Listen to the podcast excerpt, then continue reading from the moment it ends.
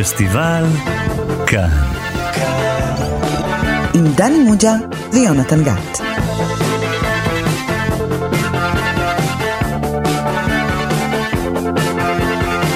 שלום לכם, אתם איתנו שוב בתוכנית הקולנוע הפנטסטית של תאגיד השידור הציבורי.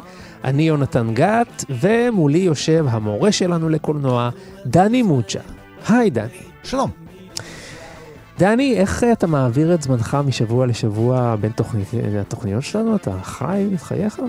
אני חי את חייה.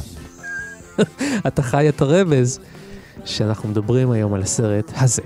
Est-ce que tu es méchant, Paul Non, sans blague. C'est toujours comme ça.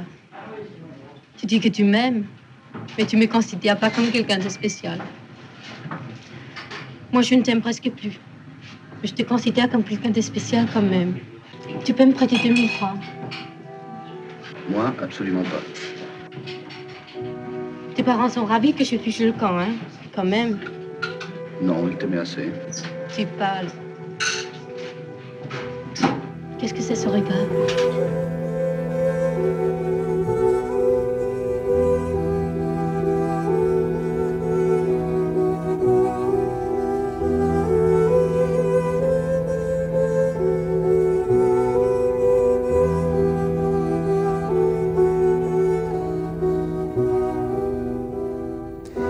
כן, שמענו קטע מתוך הסרט לחיות את חייה, או כפי שאומרים בצרפתית, ויברה סבי, סרטו של ז'אן לוק גודר משנת 1962. דני מוג'ה, מדוע עוד פעם ז'אן לוק גודר בתוכניתנו? הרי כבר דיברנו על הסרט עד כלות הנשימה. אז למה אנחנו צריכים לדבר על עוד סרט של אותו בימאי? מה עם גיוון? מה עם חידוש? מה עם רענון? למה כל פעם חוזרים? מה?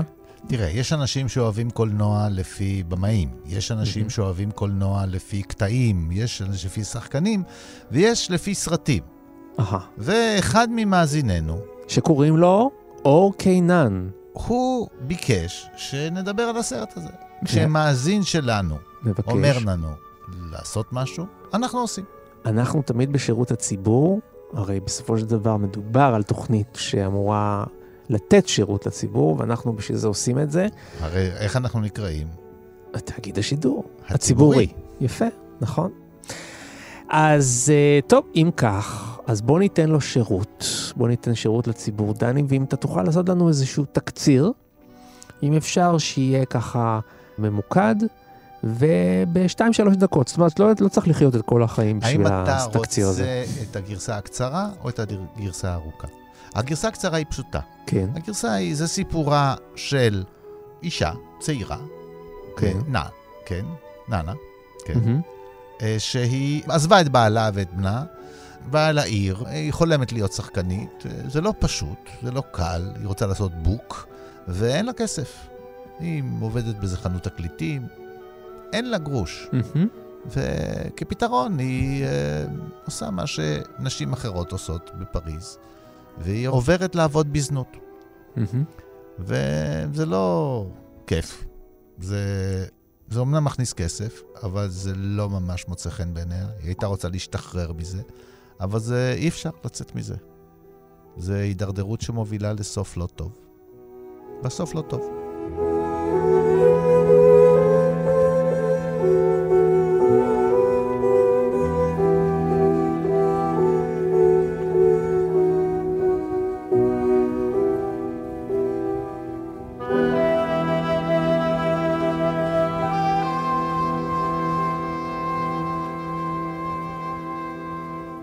טוב, דני, אז uh, אני מודה לך מאוד על התקציר המקוצר, אבל uh, מה בעצם רצית להגיד אה, בגרסה הארוכה? עכשיו אני מרשה לך, אם אתה רוצה, כאילו להרחיב. אני לא מסוגל כבר, אני יודע שזה יהיה לך קשה מדי. חשק? הבאתי איתי, הבאתי איתי, כל כך פולני מצידך. הבאתי איתי מורה נוסף, שהוא אולי יצליח להרביץ בך תורה. עם תואר גם, מורה עם תואר. תורה ותואר? כן. אז uh, שלום לדוקטור דוד גורביץ', מחבר הספר השבט אמר את דברו, שלום לכולם. uh, וגם מגיש איתי את הפודקאסט uh, גיבור תרבות. אז דוד, מה לדעתך אה, כה ייחודי בסרט, באופן זה שאנחנו, שווה לנו לדבר עוד פעם על ז'אן לוגודר? משתי סיבות כדאי לראות את הסרט הזה. א', אם הוא שייך לעולם החדש, שנקרא הגל החדש, העולם החדש של הקולנוע בסוף הגל שנות הצרפתי ה-50, החדש. כן. עם uh, במאים חשובים כמו פרנס טריפו, קלוד שרבול. אניאס ורדה. אניאס ורדה, וכמובן אה, ז'אן לוגודר הגדול. והסיבה השנייה, אני חושב, באופן ספציפי, סצנה אחת מסוימת שבה גיבורת הסרט, שהיא זונה במקצועה, מידרדרת לזנות, במסגרת עבודתה נלכדת על ידי המבט והשיח של הפילוסוף. אשר לנקודה הראשונה, המרתק בגל החדש הוא לדעתי מעבר מריאליזם לפורמליזם. כלומר, המעבר מהרעיון שהסרט מייצג את המציאות, לבין הרעיון שהסרט מייצג את הקולנוע. וזה מתבטא בסצנה מאוד מפורסמת בתחילת הסרט, שהיא יושבת עם הגב אל המצלמה, ואנחנו חושבים בליבנו, צופה לא מיומן, למה הוא לא אומר לו להסתובב, להסתכל על המצלמה, דבר הוא גם מזיז את שאומרים. המצלמה קצת שמאלה וקצת ימינה ועדיין לא רואים אותה. לא רואים אותו. במקום אחר, בסרט אחר, הוא עושה את אותה תחבולה, בונד אפארט, חבורה נפרדת, אה, כאשר אה, הזוגות רוקדים, וזו סצנה שמצטטת אותה טרנטינו בספרות זולה. בספרות זולה, בדיוק. פתאום פוסקת המוזיקה, ואז הם קופאים וממשיכים לרקוד, בלי מוזיקה, ופתאום היא מתחדשת. למה היא התחדשה? למה היא נפסקה? בגלל שמישהו נתן הוראה למקליט. כלומר, זה קולנוע, זה לא אמיתי, זה, זה הקלטה. בעצם שבירת התחבולה. שבירת התחבולה הקולנועית. שבירת חשיפת- ה- חשיפת הקונבנציה של המציאות בקולנוע, הרעיון שהקולנוע הוא תחבולה. מהמם. כלומר, הוא אומנות, הוא, כלומר, הוא מערכת ייצוגים, ולא הדבר עצמו, כלומר, החיים עצמם. אז זו סיבה אחת לדבר על זה. והסיבה השנייה, זה האופן המיוחד שהוא לוקח את דמות הזונה ומייצג אותה בתוך הסרט. עושה שני דברים. מצד אחד הוא מתאר אותה כבעצם נציגה מובהקת של המכונה הקפיטליסטית. כי מהו הקפיטליזם אם לא זנות? זאת המטאפורה המרכזית. אדורנו והוקהיימר בספרים שלהם מדברים על המטאפורה של הזנות כמטאפורה של הקפיטליזם, שכל דבר ניתן לקנות אותו כסחורה ולכל דבר יש מחיר. העונג ניתן לקנייה. מה זה זנות? עונג ניתן לקנייה. ומה עושה הקפיטליזם? מענג אותך על ידי בגדים, על ידי פיתויים, על ידי יכטות. הצורה שהוא מתחנף אליך ומאפשר לך תענוגות. אז הרגע הזה שהזונה שמתדרדרת לזנות וכשהיא סמל בעצם של המכונה הקפיטליסטית, גודר היה רוצה שאנחנו לא נתרגש ונתמכר, אלא נשמור על ריחוק ברכטיאני כזה. ומכאן באמת המערכה הזאת של ה-12 תמונות שנותנת כותרות, שיוצרת מין מרחק, קיר נוסף בינינו לבין האירועים שהם לא כמו בחיים. אז הסצנה הזאת, המיוחד בדמות הזאת, אה, מגיע לשיא בסצנה הזאת השנייה שציינתי עם הפילוסוף. היית מצפה שזונה תדבר עם פילוסוף, אבל היא לא זונה רגילה. מצד אחד היא קורבן של הקפיטליזם, ומצד שני, היא, היא הייתי אומר, לא רק קורבן של הקפיטליזם, אלא גם... אדם בעל דמיון, בעל יכולת, בעל אפשרויות שהקפיטליזם גורס אותם, מגמד אותם, מוחק אותה לגמרי. וזה מתפרץ, היצירתיות שלה, האנושיות שלה, הסקרנות האנושית שלה, מתפרצת בשיחה עם הפילוסוף, שעוסקת ביחס בין מחשבה לדיבור ולכתיבה. הוא פורס לפניה תיאוריות אפלטוניות כאלה ואחרות, והיא בולעת בשקיקה את דבריו. אלה האפשרויות המוחמצות של נאנה. שאותן מתאר ז'אן גודר. ועבור שני אלה כדאי מאוד לצפות בסרט. Moi, je crois qu'on est toujours responsable de ce qu'on fait et libre. Je lève la main, je suis responsable. Je tourne la tête à droite, je suis responsable. Je suis malheureuse, je suis responsable. Je fume une cigarette, je suis responsable. Je ferme les yeux, je suis responsable. J'oublie que je suis responsable, mais je le suis. Non, c'est ce que je disais. Vouloir s'évader, c'est de la blague. Après tout, tout est beau. Il n'y a qu'à s'intéresser aux choses et les trouver belles. Si? Après tout, les choses sont comme elles sont, rien d'autre. Un visage, c'est un visage. Des assiettes sont des assiettes. Les hommes sont des hommes. Et la vie, c'est la vie.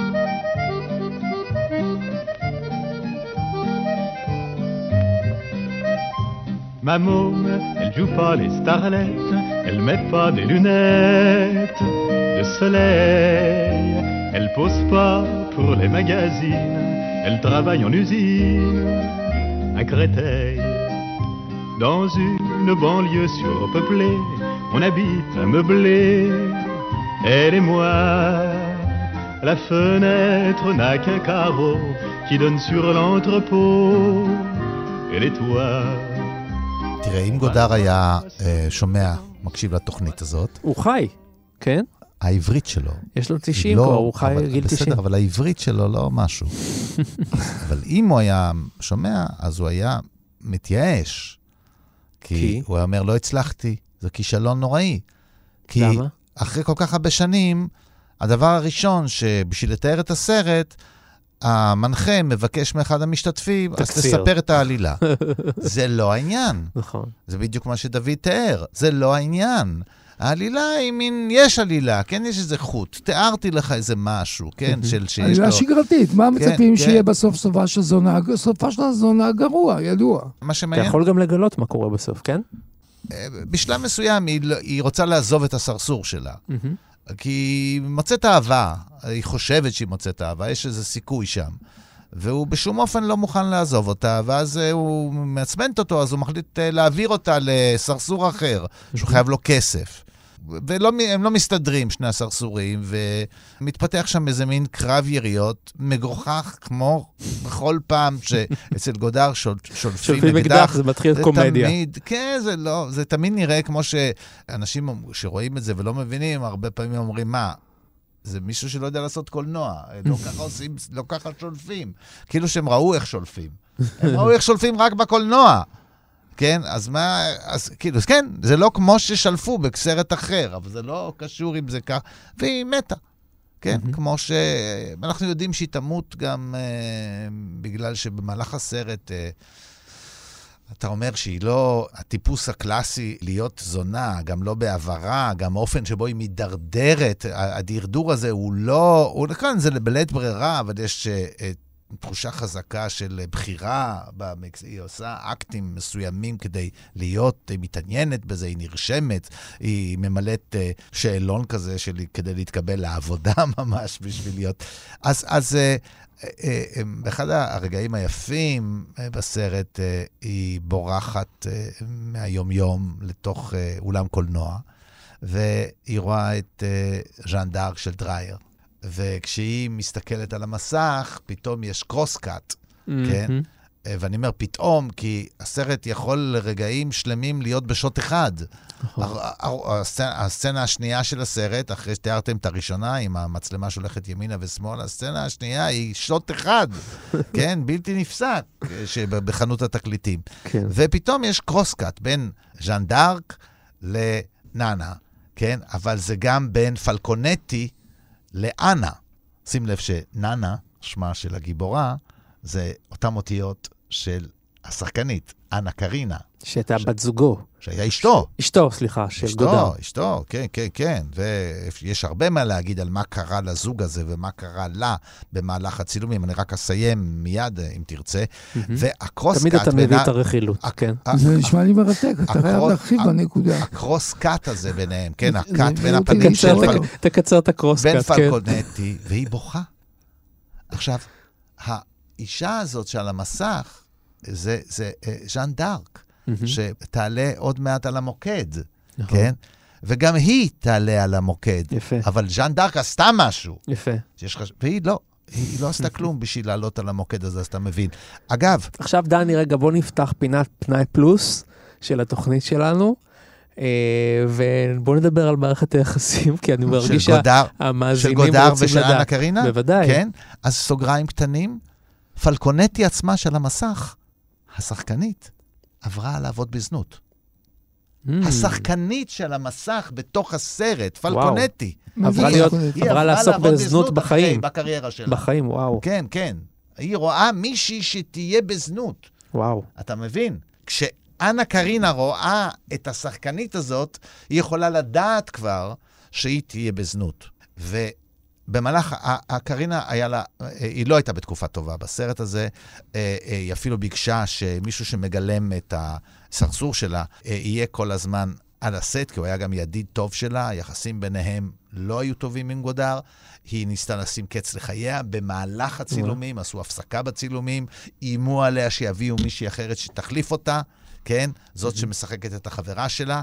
אה, שמספרת לה שיש, איך מתקבלים לזנות, וגודר או אשם, אה, שהוא אה, מתעלל, היא גם חשבה שהוא התעלל בה. היא ראתה כן. את הצילומים, את הצילומים, והיא חשבה שהוא התעלל בה באיך שהיא נראית ואיך שהיא נראתה. היא מאוד לא הייתה מרוצה מזה, והתפרסם ש- אה, בעיתונות שהוא מתעלל בה באופן הבו שהוא מצלם אותה, וגודר קנה עמוד שלם בעיתון, וענה למבקר שכתב את זה, אה, אולי זה לא יתאים, להתאים לתיאוריה שלך, משהו כזה, אבל אני אוהב את אנה קרינה, אני אוהב את אשתי. וואו. ואז הם נפרדו. אגב, יש כאילו- אנשים שמתארים אותו כאיש בלתי נסבל בעליל. אדם, אני חושב שנחמן אינגמר אה, הגדיר אותו במונח האקדמי, חרא של בן אדם. אז זה בדרך גם כלל... אה, אניאס ורדה דיברה על זה, אתה זוכר בסרט נכון. שלה? אנשים היא קבעה. איתו... הוא לא חיכה לה, הוא נכון. לא חיכה לה, הוא הבריז לה במהלך הצילומים של. הסרט, כן. והוא- והיא קבעה איתו מראש, הוא אומרים בעצם רצה... ל- שזה מתכון לאריכות ימים.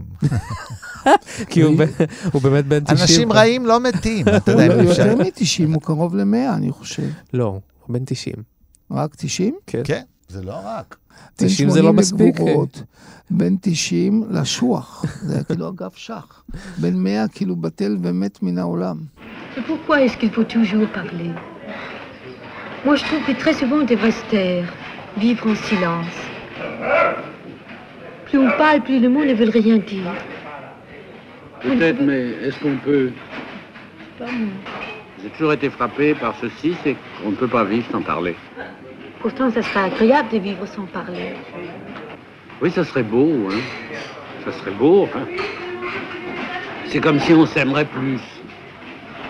Seulement, c'est pas possible. On n'y est jamais arrivé.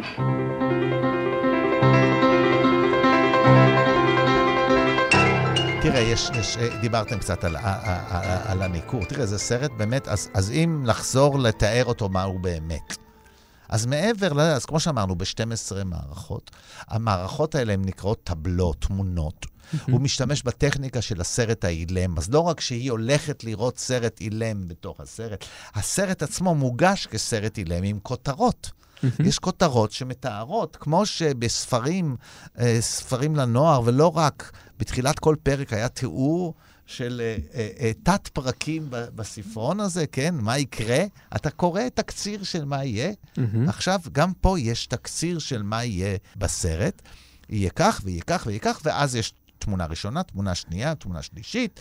זה מזכיר צריך- במידה מסוימת גם את אה, מה שאניאס ורדה עשתה בקליאו דה סן קאסט, ב- לגמרי, מחמש לגמרי. עד שבע. אה, תראה, גודר מאוד השפיע על כולם, על כל החבורה הזאת, העניין הזה של הניכור ושל הברכטיאנות, ושאנחנו עושים קולנוע, אנחנו לא מספרים אז סיפור. תסבירו לי למה הניכור הוא כן בסופו של דבר אה, חזק ומושך את הקהל. לא, אני לא חושב מה אתה שהניכור... ש- מה שאלת? הקהל שרוצה לחשוב. למה הניכור כן. עם הכתוביות, והנה עכשיו ג'אמפ קאט, והנה עכשיו זה- המצלמה, אתם רואים אותה? זה עניין... למה בסופו של דבר זה כן סחף את הקהל? זה סחף את הקהל משום שזה הפך לתיאטרון חדש ותחבולה חדשה ועניין של התרסה מהפכנית נגד הסדר הישן. כי במה מתגלם הסדר הישן של הריאליזם? שאנשים חושבים שמה שמוצג זה החיים, ומה שהחיים זה מה שמוצג. איפה מתחילה המהפכה? שאתה רואה פער בין מה שמציגים לך לחיים לבין החיים עצמם. יוצא שכדי לעשות את הפער אתה צריך לתת כותרת לאנשים שתאפשר להם לעשות, לא להסתחף ולחשוב שהכל דמיוני וזה מראה שקופה, אלא שיש מישהו שמתרגם לך את המציאות בצורה מסוימת, על ידי קולנוע, על ידי פוליטיקה, ואם תחשוב על אמצעי התרגום, שאותן מספקות הכותרות הברכטיאניות הללו, אתה יכול להיות אדם מהפכני, אתה מבין? כאילו הגל החדש הצרפתי נתתי לך אומר, הסבר לתפיסה הגל החדש הברכטיאנית. הצרפתי אומר, אני לא רוצה שאתה תישאב ותחשוב שהקולנוע זה השתקפות של החיים שלך. כאילו כל אחד רוצה לראות את ההשתקפות של החיים שלו על המסך. אנחנו רוצים שתפסיק עם הפנטזיה הזאת, ואנחנו רוצים שתתחיל להפעיל את השכל. ולכן אנחנו נצמצם לך את יכולת ההזדהות הרגשית שלך עם הגיבור, כי אנחנו נקטע לך את זה כל פעם. אתה תראה את הגב, אתה תראה כתובית, כלומר- אתה תראה ג'אמפ קאט, אתה נכון, תראה... כלומר, מציעים לך את אמצעי ההמחשה בחזית הסרט, ולא הופכים אותם לשקופים כמו בריאליזם הוליוודי. כאילו בריאליזם הוליוודי אין מצלמה, אין קאט, אין המשך, אין קפיצה של המצלמה, אין כלום. הכל ברור, כאילו כמו בחיים, כאילו החלון לגמרי שקוף. אתה מכיר, אתם זוכרים את התמונה המפורסמת של רנה מגריט, לקונדיסיון ממני, שרואים את התמונה הזאת, של המצוירת, המקטרת. שלא ברור האם זו תמונה שעומדת על כאן, בתוך חדר עם וילונות, אה, או שזה אוקיי. השתקפות הנוף והמציאות. כן, יש שמחוץ ציטוט לחלון. בסרט הזה, בסרט הזה יש ציטוט לגמרי. אתה חושב שמישהו יושב בחלון ורואים את פריז מאחוריו, ואז ברגע מסוים אתה מבין שזה ציור של פריז מאחוריו. נכון. בבקשה, זה ממש ציטוט של התמונה שהזכרתי כרגע. אז, אז אתה מבין שיש יצירת פרובלמה לנושא של הייצוג של המציאות. מכאן מתחילה המחשבה המהפכנית. עכשיו, ברכט הרגיל אותנו לחשוב בצורה מהפכנית, והקהל שהתלהב מזה ראה בזה יכולת חדשה לחשוב מחדש על העולם, לחשוב על אוטופיה נגדית לאוטופיה הבורגנית, שיסודה בשימור הסדר הקיים, והסדר הקיים מתקיים על ההנחה שמה שאתה רואה ומה שמציג לך כמה שאתה רואה זה אותו דבר. תראו, זה, זה יותר מורכב, כל התיאור הזה. למה זה הצליח? יש כל מיני סיבות. ראשית, אנחנו צריכים להבין מתי זה נכת... נעשה הסרט. בואו ניקח רק את העיסוק באישה ובזנות, אוקיי? מהמם. טריפו וגודר היו צרכני זנות. Mm. אה, אה, כמו, אבל הם לא היו שונים מאחרים, כן? הם אה, גבר צעיר בצרפת בשנות ה-50, או גבר לא צעיר, אה, רצה סקס, הלך לבית זונות. הסרט מבוסס על תחקיר שעשה שופט. תחקיר על מצב הזנות בצרפת. הוא מ-50 עד 59 ראיין 2,000 זונות. וואו. כן? גם המילה זונה היא ביטוי שהיום לא ראוי להשתמש בו, כן? כן. זה אישה בזנות, כן? זה לא מגדיר את האישה הזאת, כן? אבל הסרט הזה, הוא לא נכתב היום, הוא נכתב אז. אז זה סקרן אנשים. ידעו, חלק גדול מהטקסטים, למשל, כשהסרסור מלמד אותה איך לפעול ומה לעשות, הוא קורא, זה כמו, נשמע כמו פרוטוקול, הפרוטוקול הזה שהוא קורא, הוא מתוך הדוח של השופט הזה. Mm. זה מתוך אה, אה, אה, אה, כתבים שנכתבו על מציאות. אז הסרט הזה, אפשר לומר, במובן אבסורדי, עוסק לגמרי במציאות, כן? יש בו אלמנט דוקומנטרי לגמרי, כי הוא מבוסס על דברים של ממש מחקר, נכון. של מה המצב. וזה, כ- וזה פרדוקסלי, נכון מאוד מה שאתה אומר. ומצד שני, הוא מציג את הדבר הזה כדי ליצור את האפקט ההלם, הוא חייב את הניכור הברכטיאני, כי אחרת זה ייראה באמת כדוח מצב או כסרט דוקומנטרי, וכלומר, ז'אנר שאנחנו מכירים אותו כבר, ולכן הוא לא יעשה את הפעולה המהפכנית שהוא מכוון אליה בקולנוע רק צריך החדשני להבין, שלו. אבל אתה תיארת, כי, כי הוא מתאר... אז הוא עושה את באמת את שני אבל הוא הדברים, מקבל כמו את שאמרת. הרעיון הזה, הסרט הזה, היום, אתה- כשאתה מסתכל על זה, אז יש לך בעיה בלראות את הסרט מבחינה אה, פוליטית, בוא נאמר ככה. כי גודר באמת אומר, הזנות זה אחד הביטויים, אולי הקיצוני ביותר, או לא, זה אחד הביטויים של הקפיטליזם. כן? ואנחנו רואים את הגבולות שהם ליד, את התחומים, סליחה, שהם גבולות ומשיקים לו. היא רוצה להיות שחקנית. מה שחקנית עושה? מוכרת את הגוף שלה. אחר כך יש גם עניינים של צילום. מישהו אומר לה, את מוכנה להצטלם בעירום? זאת אומרת, אז למכור את הגוף שלך, את המראה של הגוף שלך, לא ייגעו בך ממש, לא יקיימו איתך יחסי מין, אבל עדיין את תמכרי משהו ממך, ואז יש גם את האופציה השלישית, שגם כנראה מרוויחים בה עוד יותר כסף, או לא, אני, אני לא יודע, כן? שבה אה, אה, את תמכרי ממש את הגוף שלך ותעסקי בפעילות ו, ו, ופעילות מינית, וזה מה שיפרנס אותך. ועבור גודר זה רק דוגמה, הדוגמה הקיצונית אולי, אבל רק דוגמה. הסרט, אל תצפו, כשאתם רואים אותו היום, שיש בו איזו ביקורת על אה, אה, מיוחדת שעוסקת בפרובלמטיקה של גברים שמעסיקים נשים בסופו של דבר כדי לענג את עצמם ומשלמים להם כסף. על הפרובלמטיקה הזאת, הסרט לא מתעסק בו. היום יגידו לך, אין דבר כזה לבחור, כן? הרי אחד הדברים להגנת הזנות הממוסדת, אומרים, זה בחירה, אישה, מבוג... אישה מבוגרת מחליטה לעסוק בזה. השיח היום, כן, הפוליטיקלי קורקט, לא במובן השלילי שלו, כן, אומר, לא נכון, זה פה אשליה שזאת בחירה. בסרט יש לנו תחושה חזקה של בחירה. אנחנו אולי יכולים להסביר שהיא מידרדרת, אבל זה לא תיאור של אה, אה, נאנה המידרדרת לזנות. זה לא תיאור של האישה הזאת שמידרדרת. אה. עכשיו, אפרופו הכוח המשיכה של אה, הברכטיאניות ושל האינטלקטואליזציה של הקולנוע, זה לא מובן מאליו. הסרט הזה הצליח, אבל לרוב זה לא מצליח. ברכט הצליח, כן? אבל לא תמיד.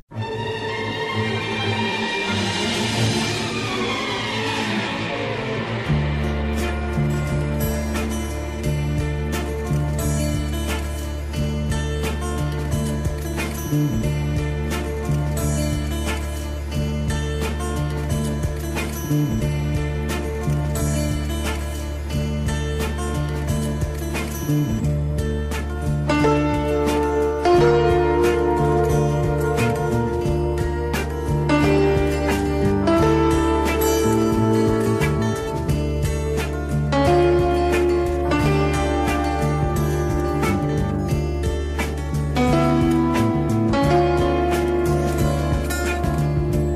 יודע שהסרט הזה בנוי מ-12 מערכות, דוד, אה, כהומאז' לרוסליני, שעשה 12 אה, תמונות על חיי פרנסיסקוס הקדוש, כן?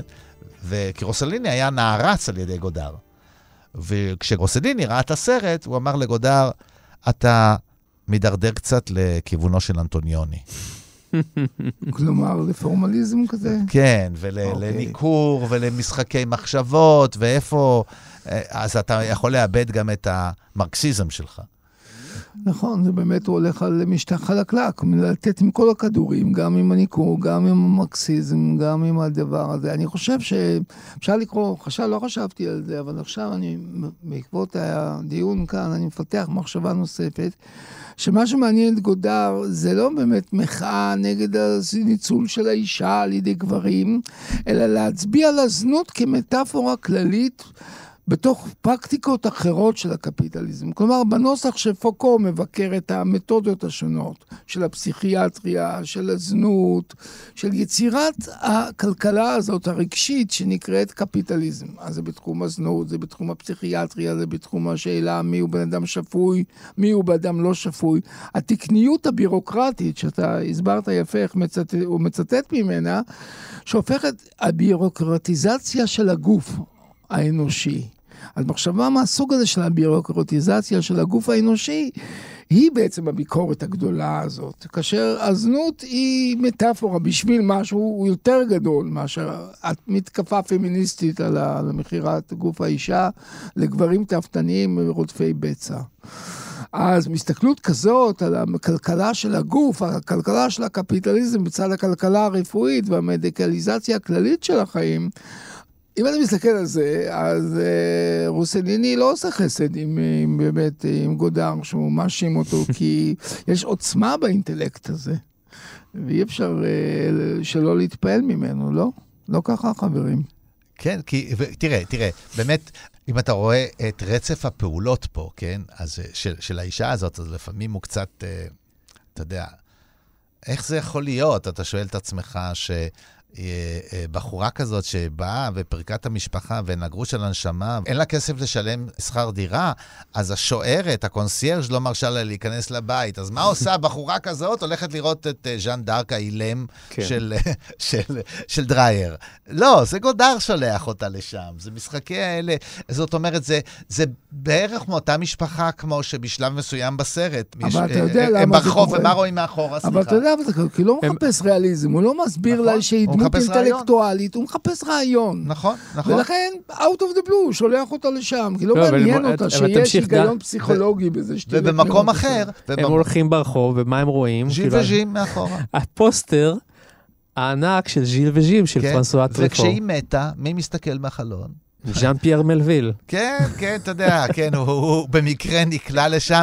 הוא גם שיחק, זה גם אחד הבמאים הנערצים על... על אה, אה, מה, הם לא, הוא לא נתפס על ידי אנשי הגל החדש כיוצרים של הסינמה דה פאפה, הקולנוע העבש הזה, שכולו אה, אה, מתבסס על ספרים וספרות ומילולי ורעיונות חשובים. לא, הוא עשה קולנוע כמו אמריקאי, הוא ידע לעשות קולנוע, אז הוא, הוא מופיע לפעמים, אה, כן, המחווה כזאת, נותנים לו להציץ. אה, אה.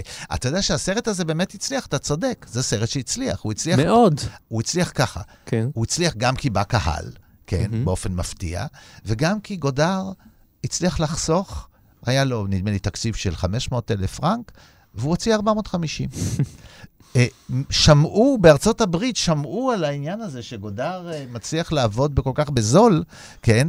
אז אה, איליה קזאן רצה לדעת איך זה קורה, אז הוא בא, הוא בא לצילומים.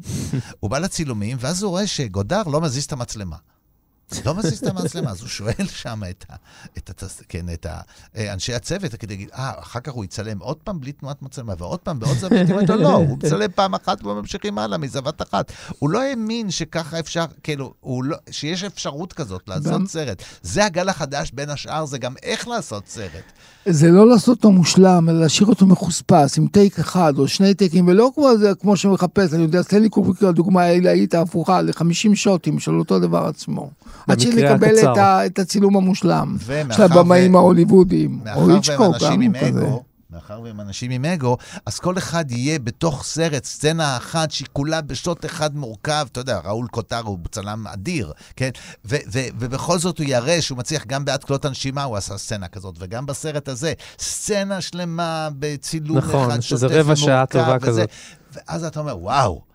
הוא גם יודע לעשות קולנוע בצורה כזאת. זאת אומרת, זה לא רק כי אין לי כסף ואין לי זמן, נכון. ואני לא יודע איך לעשות את זה. עניות החומר היא יתרון. בדיוק. ו- ו- ויש עוד משהו נורא, נורא נורא יפה בסרט הזה, ושהוא דיבר כנראה להמון אנשים. ה- ה- המדיה וההווה קיימים בסרט כל הזמן. למשל? אה, המכונות, חנויות תקליטים, אה, אה, מוכרים, מוכרים תקליטים. הרי הסצנה השנייה בסרט זה הכישלון שלה כמוכרת, כי היא עובדת בחנות, ומישהו רוצה תקליט של ג'ודי גרלנד, והיא הולכת לחפש את הסרט, ואין. כן, הסצנה היא כולה על מישהו נכנס לחנות, רוצה לקנות תקליט ואין אותו. אם נמשיך את הרעיון, היא, היא מתבקשת ג'ודי גרלנד, היא חלק מהתרבות הפופולרית, חלק מהתרבות האמריקאית, ובכלל לא מכירים בקיומה של התרבות הפופולרית, מחפשים את השנסונים, מחפשים את הדברים הנפוחים, וזו אהבה גדולה כמובן של גודר לתרבות האמריקאית. לא במקרה מחפשים את ג'ודי גרלנד, לא במקרה מחפשים מעבר לקשת בענן, הסרט המפורסם שלה. את גברת הפנטזיה, כן. הפנט... הילדה הכי הכי, אה, שמגלמת את החלום הכי צבוע בצבעים גסים. שחלום ושברו כמובן. נכון. שלה גם בחיים האישיים. הקולנוע הצרפתי תמיד חיפש את החלום האמריקאי. תחשוב, פרנסואה טריפו, הלילה האמריקאי, התכתבות עם אמריקה. פרנסואה טריפו, התכתבות עם הבמאי. אבל זה חזר בחזרה, כי טרנטינו, הבמאי הכי אמריקאי שיש, רצה לחזור לקולנוע הצרפתי. גודר שמצטט לגמרי את הפילמואר בבורנפארט, בחבורה נפרדת. שם חברת ההפקה של טרנטינו, שהוא מתכתב בחזרה עם המסורת הצרפתית, וממש מצטט קטעים מחבורה נפרדת של גודר. אז הברית הזאת בין הקולנוע האמריקאי האיכותי והקולנוע הצרפתי, זה דבר חשוב מאוד. וגם בסרט הזה ניכרת גם אהבה של, לא רק הסלידה מהאימפריאליזם הקפיטליזם האמריקאי, גם הערצה הגדולה. למערבונים, לעולם לפים נוער, אה, סרטים שיצרו בעצם אה, תפיסות מהפכניות בקולנוע.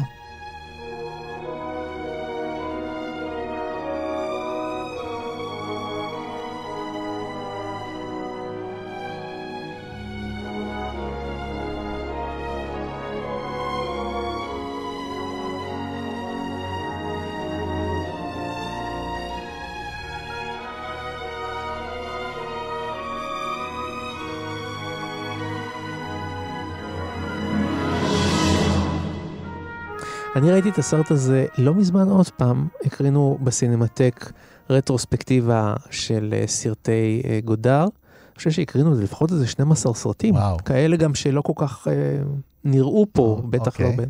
לא בין. זה היה מקסים, והמוזיקה ברקע ממש גרמה לאנשים אי נוחות, כי היא נעצרת כל הזמן. היא כן. נעצרת באמצע. היא נעצרת יש באמצע. סאונדטרק שנעצר. רגע, ועכשיו אנחנו ומתחיל הסברנו, מחדש עוד בוא- פעם. בוא- בוא כן? נגיד שכבר הסברנו למה צריך נכון, באמצע, נכון, כדי ליצור את אותו אפקט של ניכור בכלל, כלומר לחשוף את התחבולה שמאחורי אשליית המציאות של הקולנוע הקלאסי. אתה יודע, בסרט אחר, גודר, שנמאס לו מהעניין הזה של, אה, כן, מאיפה באה המוזיקה וכל הדיבורים האלה, כן? אז, אז, אה, אז הוא... אז הוא פתאום מראה לא, תקליט, הוא פתאום מראה מאיפה זה מגיע. כן, אתה יודע, בסרט אה, אה, אה, סוף קיפל לביא, שאני לא זוכר איך קראו לזה בארץ, אה, יציל את עצמו מי שיכול, כן? אז אה, אה, יש שם דמות אחת שכל הזמן אומרת, תגיד, את לא שומעת מוזיקה? את לא שומעת משהו? והוא אומר את זה גם כשלא שומעים, אבל... אומר, לא, לא, לא, ואז באיזשהו שלב יש איזו אה, אה, פרידה כזאת מאוד דרמטית, ו- ושומעים מוזיקה דרמטית כזאת, ואחת הדמויות נכנסת לחניון, ולפני שהיא נכנסת לתוך האוטו, רואים שיש תזמורת אה, מלאה כזאת עומדת בחניון, ומנגנת את המוזיקה של הסצנה. כן, אה, זה מעניין שגם בהוליווד, מספרים את זה על מפיקים, שהיצ'קוק החליט שכשהוא עושה את ספינת הצלה, זה יהיה בלי מוזיקה. אז הוא בא למפיק ואמר לו, זה יהיה סרט בלי מוזיקה. הסרט כולו מתרחש על ספינת הצלה. אז המפיק שאל אותו, למה זה יהיה בלי מוזיקה? אז הוא אומר, כי אנשים ישאלו את עצמם, מאיפה הגיעה פתאום מוזיקה ללב ים? אז המפיק ענה לו, והם לא ישאלו מאיפה הגיעה המצלמה? זאת אומרת, המפיק עצמו הבין שקונסטרוקציה של אשליה, ואיצקוק כאילו לא קלט את זה. כן, אז יש מוזיקה גם בספינת הצלה. זה בסוף הכל קונסטרוקציה, זה תמיד פסקול, בסוף זה תמונות, ארוחות בסדר, ברצף, שעושות אשליה של תנועה אגב. אין רגע אחד של תנועה בסרט הקולנוע. זה אוסף של פריימים קבועים, נכון. שבגלל המהירות שמציגים אותם, ובגלל שמסתירים מאיתנו את העובדה שמחליפים תמונה, עם, כן, אז אנחנו משלים את עצמנו שיש שם תנועה, ומחברים את המוזיקה שמגיעה ממקום אחר, כאילו שזה יצא מהפה של הדמויות, או המילים יצאו מהפה. לא יצא מהפה שלהם, לא... אה, זה שם על המסך, זה ישנו שם. Ne crois pas que je vais pas tirer parce que t'as une fille devant toi. hein. Non, pas moi, non. Toi, tire. J'ai oublié de mettre les cartouches dedans. כל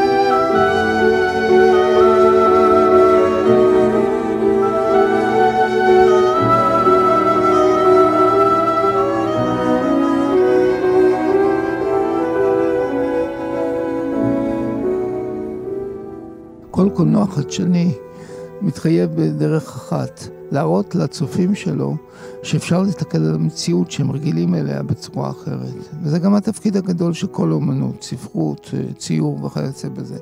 כי ברגע שאומרים שבמציאות אפשר להסתכל רק בצורה שמסתכלים עליה ביומיום, או מדברים אותה ביומיום, או צופים בה בטלוויזיה, אנשים לא יכולים להאמין בשינוי של המציאות, ביכולת לשנות את החיים שלהם, מבחינה פוליטית, מבחינה אישית. זה המקום שבו נכנס הקולנוע, מראה להם אפשרויות של תקווה לאוטופיות אחרות, וכל אוטופיה קולנועית מתחילה ב distortion, בעיוות המציאות המקובלת, כי אז בעצם הם נחשפים לרעיון שיש כזה דבר ששמו להם מסך והם לא רואים סביבו והם בעצם עיוורים. דווקא כששמים מסך הם מבינים שכשלא שמים להם מסך אז הם כל הזמן ממוסכים ובעצם בעצם מסוממים על ידי עודף מציאות שמוצגת כעולם אולטימטיבי. רק הערעור ובעצם השאלה מה זאת מציאות מאפשרת שינוי.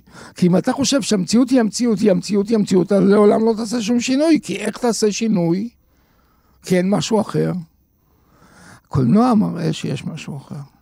אני חושב שזה מתגלם בצורה, מה שאמרת עכשיו, בצורה המובהקת ביותר, בהוראות שנתן גודר למאפרת של אנה קרינה. למה? כי הוא אמר לה, תעשי ממנה לואיס ברוקס. שזה שחקנית.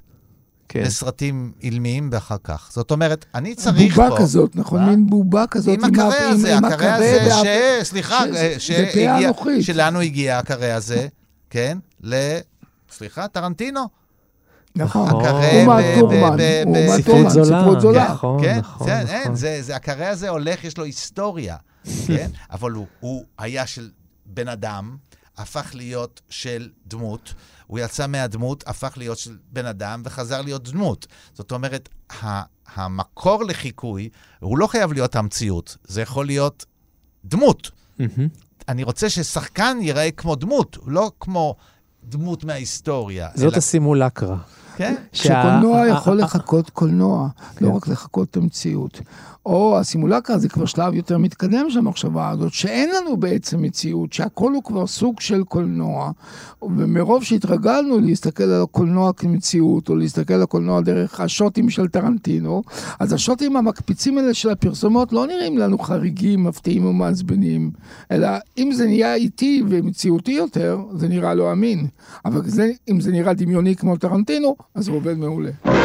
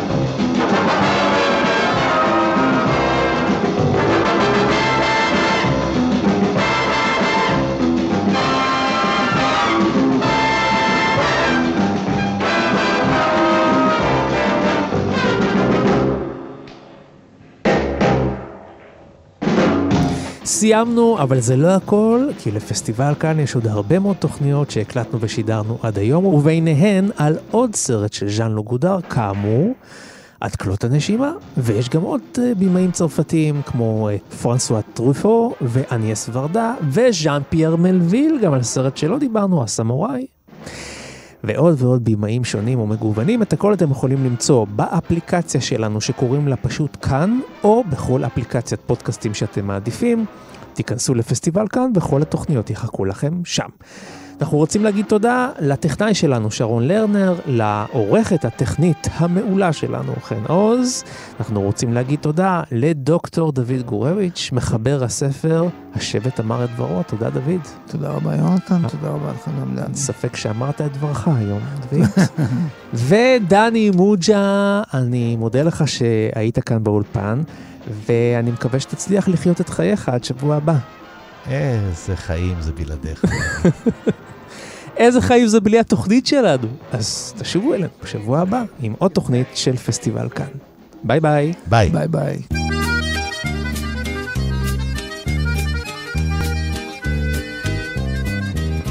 Ma môme, elle joue pas les starlettes, elle met pas des lunettes de soleil, elle pose pas pour les magazines, elle travaille en usine à Créteil.